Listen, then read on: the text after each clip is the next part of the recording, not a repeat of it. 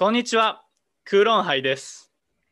クーロンハイはハイパーミーハーな Z 世代2人の脳内にある世界中の気になったテクノロジーやサービス、ブランドをゆるゆると紹介するポッドキャストです。イスラエル在住でヘルステックを勉強中のケンゴとニューヨーク帰りの新卒代理店。エンホーの関西弁コンビでお送りします。今週は lab meat と NFT アートを特集していきたいと思います。よろしくお願いします。新年度を迎えられた方々、おめでとうございます。ありがとうございます。おめでとうございます。まあ、皆さん気づいたと思うんですけどね、一番最初のオープニングの肩書きが変わったという。そうですね。まあ、正式配信には、うんうん。私だけが変わって言語はそのままではあるんやけど まあまあまあまあまあ、現役大学生がね、Z 世 Z 世代になってた。俺あんまちゃんと聞いてなかったから、あなってたなって変わたってたっけ？ああ、よかったよかった。いや、なんかその、まあ配信自体もちょっと久方ぶりじゃないですか。2うんうんうん週間ぶりとかで。なんか知らん間にね、なんかあれ社会人になってると思って。もう卒業式が3月27やったから3日間だけニートっていう人生のうんうんうん。結構ギリギリやな、それ。そうそうそうそうなんそれ、そうか。まあ、なるほど健吾がもねこっちの世界に来てくれることを心待ちにしております、はい。まあまあ、10月以降ですかね。ちょっと頑張りますので、あの、元気ね、つけていこうと思うんですけど、おうおうおううんうん。えー、炎鵬さん、あの、お肉好きっすか？やっぱ元気つけるのに。めちゃくちゃ好き。いやー、やっぱお肉やっぱうまいなと思って。おうおうおうお本当にテクノロジーの話か今日。いやいや、そうそう。あのね、あの、あ、テクノロジーなんですよ。というのも、あの、チームラボのサウナあるじゃないですか、あ六本木の。再来週行くそれ。あ、あれ行ったんすよ。おうおうあの、き昨日、ちょうどね。リコネクトね。そうそうそうそうそう。あのまああんまりこうサウナ好きじゃない人と。行った行ったんですよ。もう僕は好きなんよ。もう5年前ぐらいからサウナええやんとは思ってて。ちょっとサウナマウント取らんといて。そうなんか今頃サウナサウナ言うてるいっぱいおるなと思ってたんですけど そうそうそうそうでまあまあ行ってまあやっぱりあのその整いはああってその人にもこう分かってもらえてうん。でその後にうん。こうあ六本木とか麻布十番にあるじゃないですか。あの、リコネクト。美味しい肉食いに行こうってことなって。あ、いいね、サウナの後。行ったらまあうまいうまいで。やっぱだから肉最高やなと思うねんけどなんかこう最近ねベジタリアンだとかこうビーガンだとかいろんなこうなんていうの？食べ物のこうライフスタイルみたいなのがこうんうんうん。う多様化してきて、まあまああえてこう肉は食べないっていう人もまあまあ増えてきてるわけじゃないですか。うん。でイスラエルもまあまあそういう国の一つで人口の5%がビーガンなんですよ。おー。でこれは、うん、お多くて世界で3位ぐらいの規模感。あ、そうなんや。逆にそうそう1位ってどこの国になるの？1位 UK らしい。ちょっと2位忘れちゃったけどそうそうそうそう。まあだからあの宗教的な理由とかもまああるとは思うねんけども。でちなみに一応ビーガンとは何ぞやっていう人もまあいるかもしれないんで一応その訳すと完全菜食主義者ということであのこうベジタリアンより、まあ、厳しいという言い方をしていいのか分からないけど俺らみたいな普通の今までの食生活を送ってる人からしたら厳しいと思ううん感じで、えっとね肉、魚、卵、乳製品など動物性食品は一切食べないっていう人のことをまあ指すと。で、まあ、一般的なベジタリアンが肉、魚は食べない。で、それにプラスアルファ、ビーガンは卵、乳製品、蜂蜜とかも食べませんよっていうので。で、まあ、イスラエル人とかも、まあ、健康的、健康志向、えーあと環境、こう畜産業って結構二酸化炭素とかあの地球なんかガスが出ますよねみたいな感じで、えっと、環境とかあとはあの倫理観あの動物うんうんうん殺すなんてっていう、まあ、こういう、まあ、いろいろ理由がある中でそれは分かるこの3つの理由は分かんねんけどうん。やっぱ肉食いたいと。だってビーガンになる人たちさその人生の途中でビーガンになってるからお肉の美味しさを一回味わってるわけやん。そうそうそうそれをね断断捨離してしまうっていうのがすごいなとは思うねんけど、まあ、なかなかこう難しいとお肉好きには。なのであのラボミート培養肉っていうのをこう提唱というか広めていきたいと思ってまして。まあお前それ中心で生きてんのかって言われて全くなんですけどまだ まあまあこういうのがあるよっていう意味であの動物細胞をこう生きてるねとこから、えー動物が取ってきてで研究室で培養させて生産されるお肉のことを、まあ、ラボで育てられるということでラボミートだとか培養肉っていうふうには、えー言われますと。じゃあ DNA は動物なん？あそうそうそうそうそうそう。だからなんかそのアメリカでも結構こういうトレンドがあってスタートアップで言えばあのビヨンドミートとかインポッシブルミートみたいな多分聞いたことある人いると思うねんけどそういうのは培養肉ではない。それは植物性代替肉って言ってプラントミート。そうそうそうそうそう。だから全くお肉じゃなくてお肉をいえーっとまあ植物性のものをいかにしてお肉の食感とか、うん見た目とか味を似せていくかみたいな感じで、まあ、そういうのと混合される人もいるかもしれへんけど培養肉はあの、まあ、そういうちゃんと細胞は元の幹細胞はえーっと、まあ、お肉さんから取ってると。でその培養層そのなんていうの？こう機械の中でお肉を製造するっていうことは、まあ、動物を、まあ、殺さなくてもいいじゃない？あの細胞を取っていくのは別に生きたままでもできるし、で、まあ、従来の畜産と比べて温室効果ガスの、まあ、排出も抑えられるんじゃないかと、まあ、これもねちょっとあんまエビデンスがないらしいねんけど。そうそうそういうので、まあ、期待されてますよみたいな感じで。でさっき出たあのビヨンドミートを2年前ぐらいに食ったんですよ。あおの植植物性代替肉みたいなね。イスラエルでなんかカンファレンスに来てたから。やっぱねおからみたいでなんかあんま美味しないというあかわかる。私もビーガン専門店でさ、ビーガンコースみたいなの食べたことあるけど、やっぱりちょっと物足りひん。ほんまにおからっていう表現が合ってる気がするわう。ん、そうそうそうだからなんかいや美味しいねんけどなんかこの植物で作ってるって考えたら美味しいよなみたいなうん、肉の代わりにはならんって感じ。そうそうそうそうそうそうそうまあまあちょっと物足りんなと思ってなんかそういう人に向けた培養肉意外と結構いいんじゃないかなと思っててただ日本でさなんかそのじゃがりことかにさあの食えーなんだ、えー遺伝子組み換え植物ではありませんみたいな。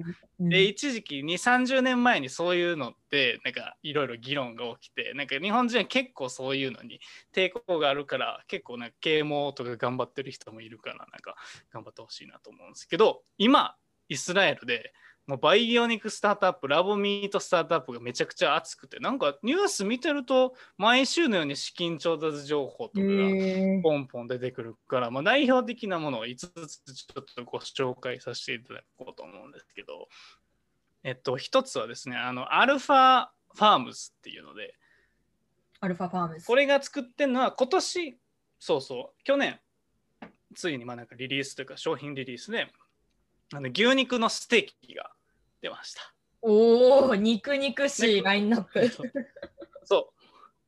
これが多分一番こう代表的なところかな。でテクニオンラボっていうところ、えーの大学から出てますと。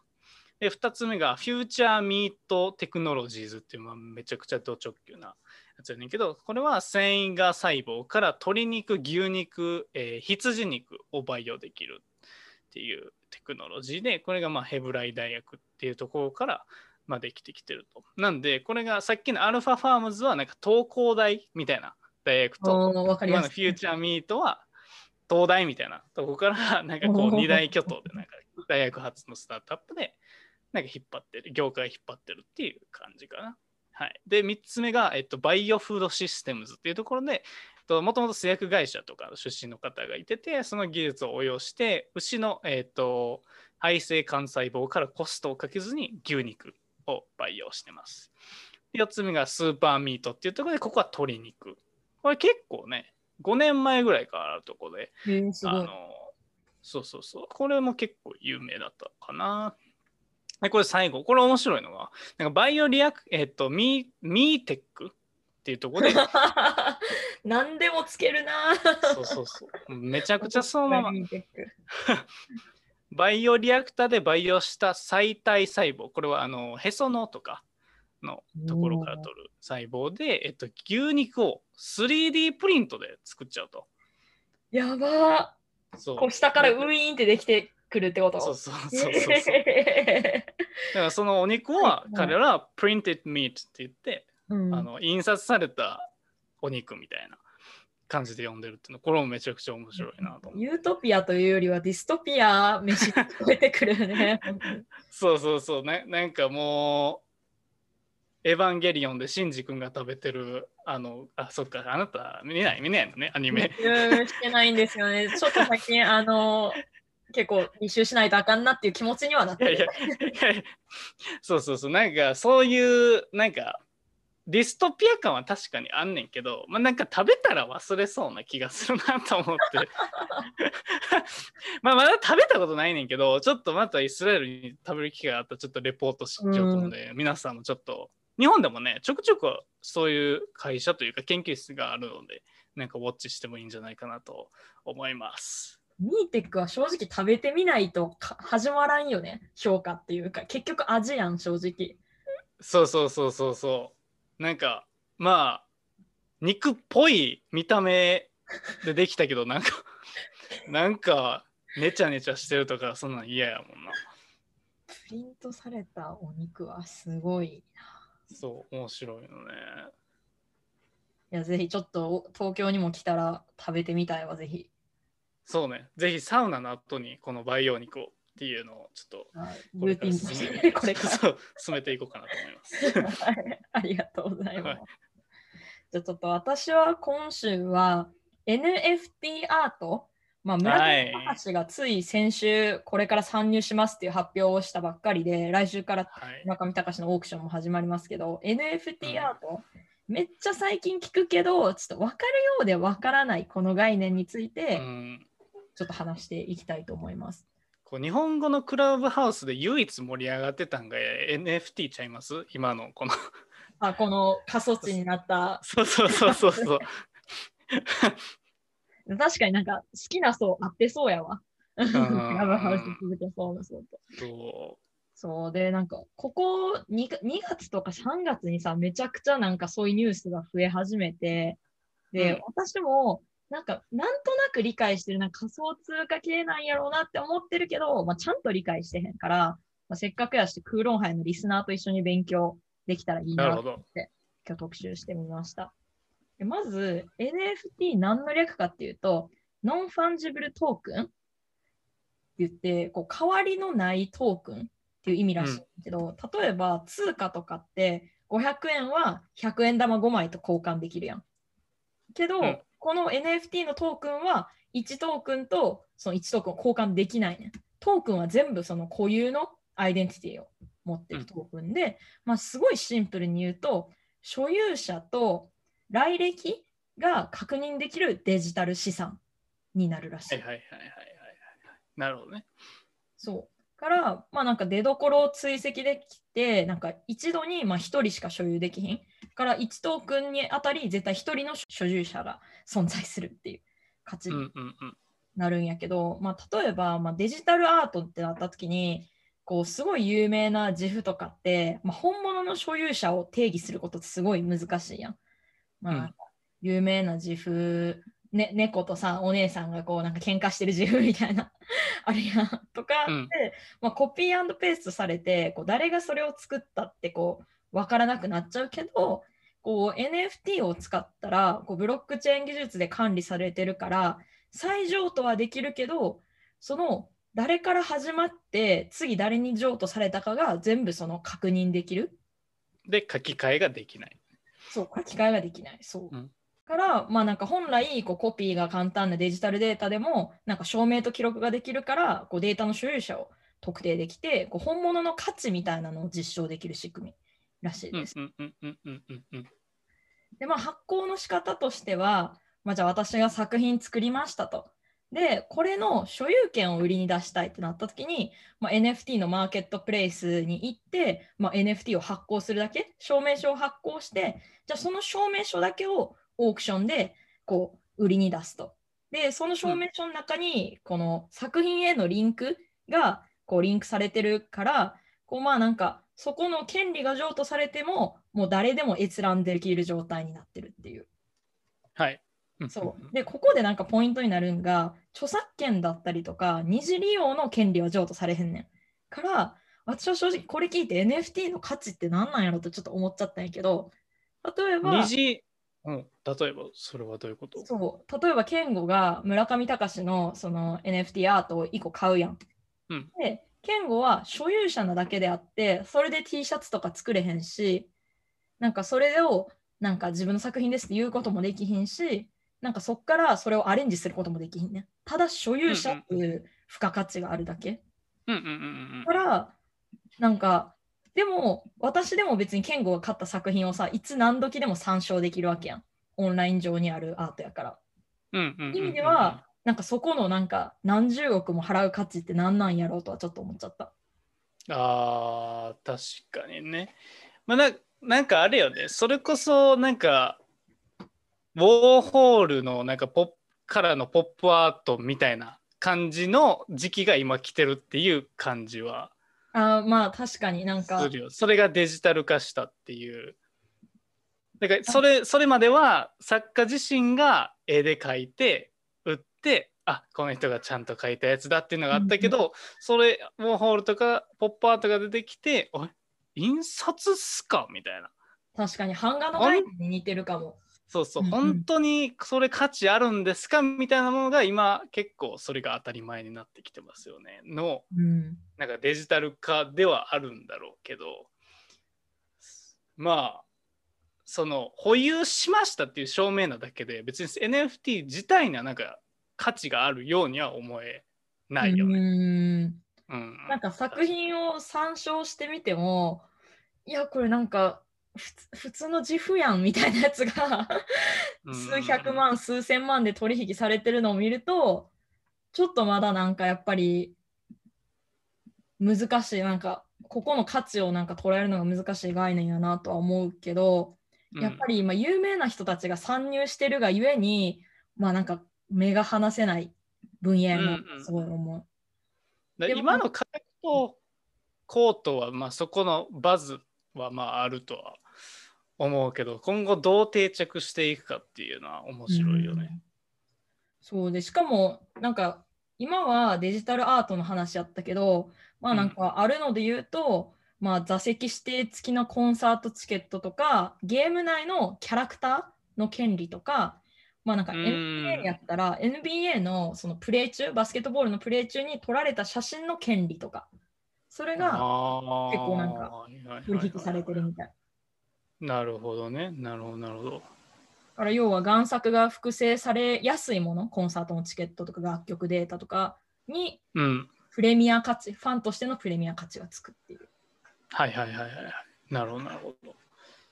そういうことか。だからなんかそのアートとか、そ今その贋作って言ってたのはさ、なんかそのアートの本物か偽物かっていうのを判断するのに鑑定士とか、あとこれは本物ですよって保証するあオークション会社とかのブランドとかがあって、そこから手数料20%とか取ってみたいなビジネスがなんか今後なんかこう なくなっていく。ああ、で、そう、それも贋作がどんどんなくなるって思われたんやけど、実は、の今 NFT の問題点として出てきてるのが贋作がめちゃくちゃ多いっていう。逆に？それはどういうこと？その申請してる時にその運営会社側も本当にその人が書いたんかっていう証明がないわけよ。まあ村上あーぐらいならわかるけど、サインとかじゃないから、例えばサインやったら赤の健吾って書いてある時点で、まあ、ある程度証明できるけど、デジタルアートやとその証明ができひんから、今すでに非常に回ってる人も何割かは贋作はいはいってはい、はい。いう問題があるから、まあ、NFT どうなんかなみたいな議論も結構ある。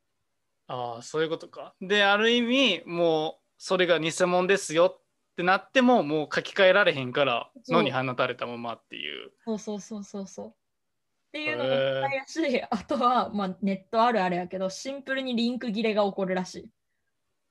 え？その、そう、えっと、アーティスト本人が、例えばうん。場所を変える、移すとするやん、デジタルアートあはいはいはいはいはいはいはい。で、まあなんかアーティスト本人とトークンの所有者が必ずしもコミュニケーション取ってるわけじゃないから、うん。そこで、あれ、私所有してるはずやのに、元から持ってるリンクから見れへんみたいなことが結構頻繁に今起こってる。うーんはいはいはいはい。だからあれよねブロビットコインとかでもあパスワードなくしたとかあの人死んで再あのウォレット開けられへんとかでその何億円が眠ったままみたいなのもよくあるもんね確かに。まあ、デジタルゆえのなんか弱い部分みたいな。ああなるほどね。ははは。贋作が逆にできるってのは面白いな。なるほどなるほど。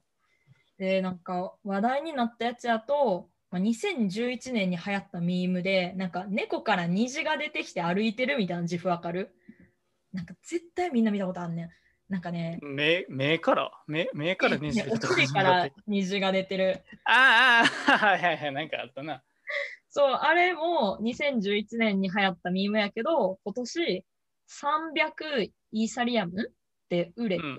その瞬間の価値やと60万ドルになった、その自負の所有の権利が。けどそのそれは作った人ではないってこと？そのえっとね所有者は、つく、えっと、トークンを発行してるのは作った人やけど、その所有者は今別の人。から著作権はアーティストにまだあるけど、所有権は今第三者に渡ったっていう状態。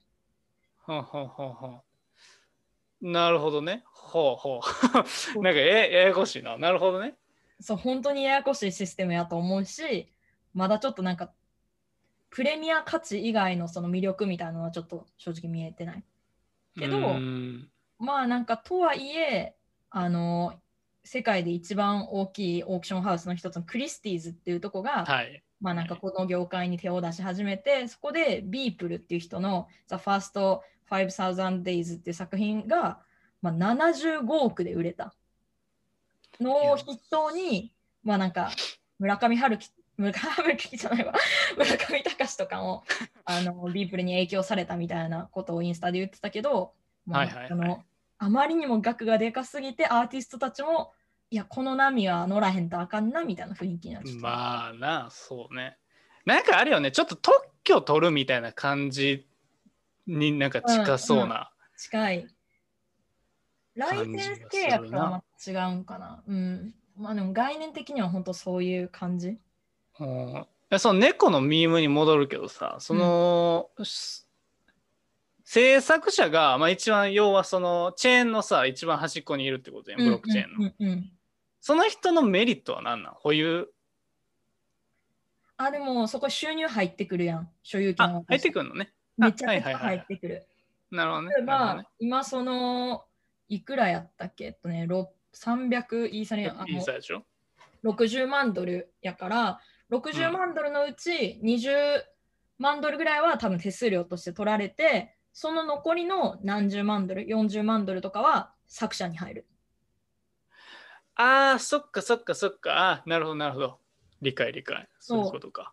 だから所有権を売りますよっていうことね。その制作者とかはいはいはいはい。なるほどなるほど。からアーティスト自身にとってのメリットはめっちゃ大きいと思う。だって著作権も取ってしまっていいし、二次利用も自分が永遠にできるから。うん、でかつ手数料も低いしうんうんうんうん。なるほどなるほどそう。で、まあ、村上隆が、こう、村上フラワーズっていうプロジェクトを、はいついこの前発表してで、12日からオークションが始まるんかな、来週の。うんうんうんうんうんで、なんかその時に始めたきっかけみたいなのをインスタに書いてたのは、なんか村上隆の子供たちがなんかコロナのせいで会えへん学校の友達たちと動物の森の中で打ち上げ花火を見てて、どんだけその打ち上げ花火が綺麗かっていうのをズームで話しててんて。へえそこでなんか仮想世界での美しさみたいなのは実はその現実の代替じゃないけどなんかはっきりとそういう美しさも認識できる時代になってきてるんやなって気づいた時にこうまあなんか価値観って変化してるし挑戦してみようかなってなったみたい。なるほどね。その話聞いたら俺はほんまに Z 世代なんかなと思ってまうわ。まあもはや村上隆の子供は Z 世代ですらないから。まあそうね。もっと若いね。そううんからいやまあすごいなんか自分が理解できひん概念が増えてる感じがするわ。うんうんうんうん。ネイティブなはずやのにデジタル。うん。ブロックチェーンね。まあなんかブロックチェーンもずっとアートとかに使えるよねって話はまあされてたけど、ようやくこの辺で出てきたっていう感じよね。うん。いやちょっと桁が違いすぎて。それこそうちのお父さんがその美術商の仕事しててオークションとかめちゃくちゃ行くから、はいはい。これとかどう思ってるんやろうみたいなのすごい気になる。確かにね。こう、旧来のコレクターとかオークションの人とかは。うん、どう見一てるの個もは多分本当になんていうの混じり合わへん業界というか多分この業今の NFT やってる人たちと従来のアートコレクターみたいな人たちってまた多分違う層にいるなとはちょっと思まあまあそうね。うん。確かに確かに。買うか。そうさっき調べたんよ。結構ね、うん安くから買える。安いのやと120ドルとか、はいはいはい。まマジでスラックのアイコンみたいなやつやね。これ、初めていられ勉強する、本当にめっちゃすごい失礼なこと言うけど、今から。なんか、うん、初めていられで作ったアイコンみたいな感じのやつが、まあ、結構高値で取引されてる。しかもその作者に、その、なんていうのかな、知名度とかがあるわけでもなくても、結構高値で取引されてる。うんうんうんうん。まあ高値とはいえ、もうこれから、これ今が一番安いからね、おそらく NFT とかは。いやー怖いよね、本当に。うんちょっと一回なんか試しで買ってみるのありやと思う。うん200ドルぐらいのやつを。そうね。でだから俺も、うん。なんか4、5年、4年前ぐらいかな、にビットコイン買ってて、おお、めっちゃその時そう、なんか高いなと思ったけど、もっと買っとけよかったっていういやー、ほんとそうやんな。そうみんな思ってるよな、それ今。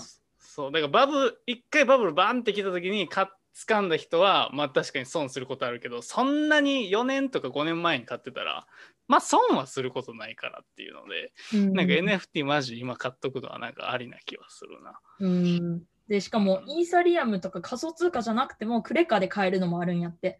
ねえはいはいはいはい。なんか手出しするにも簡単な概念ではあるとは書いてあった。なるほどね。うんまあビットコイン買いそびれた人はちょっと NFT 見たらあるな。っていう感じでね、今週もやってきましたけども。はい。ちょっと新体制で体制は一緒っすけど気持ち切りあ改めうん。やっていきましょやっぱ学生の時とは違うね、なんか感情出せたらいいね。あ、やっぱ社会人になってちょっと変わったぞみたいな知識量みたいな。う。うん、やっぱやっぱ炎鵬の方がレベル高いぞみたいなちょっと出してほしいよね やっぱり社会人はちゃうな。はい、えーということで、えー18回やってきました。少しでも面白いと思った方は、クーロン編をフォロー、シェアしてもらえると、エンホテケンがとても喜びます。Twitter ではアカウント名、KURON、アンダーバー HIGH、クーロン杯で検索してください。各種ストリーミングサービスのフォローもお待ちしております。それではまた来週。さようなら。さようなら。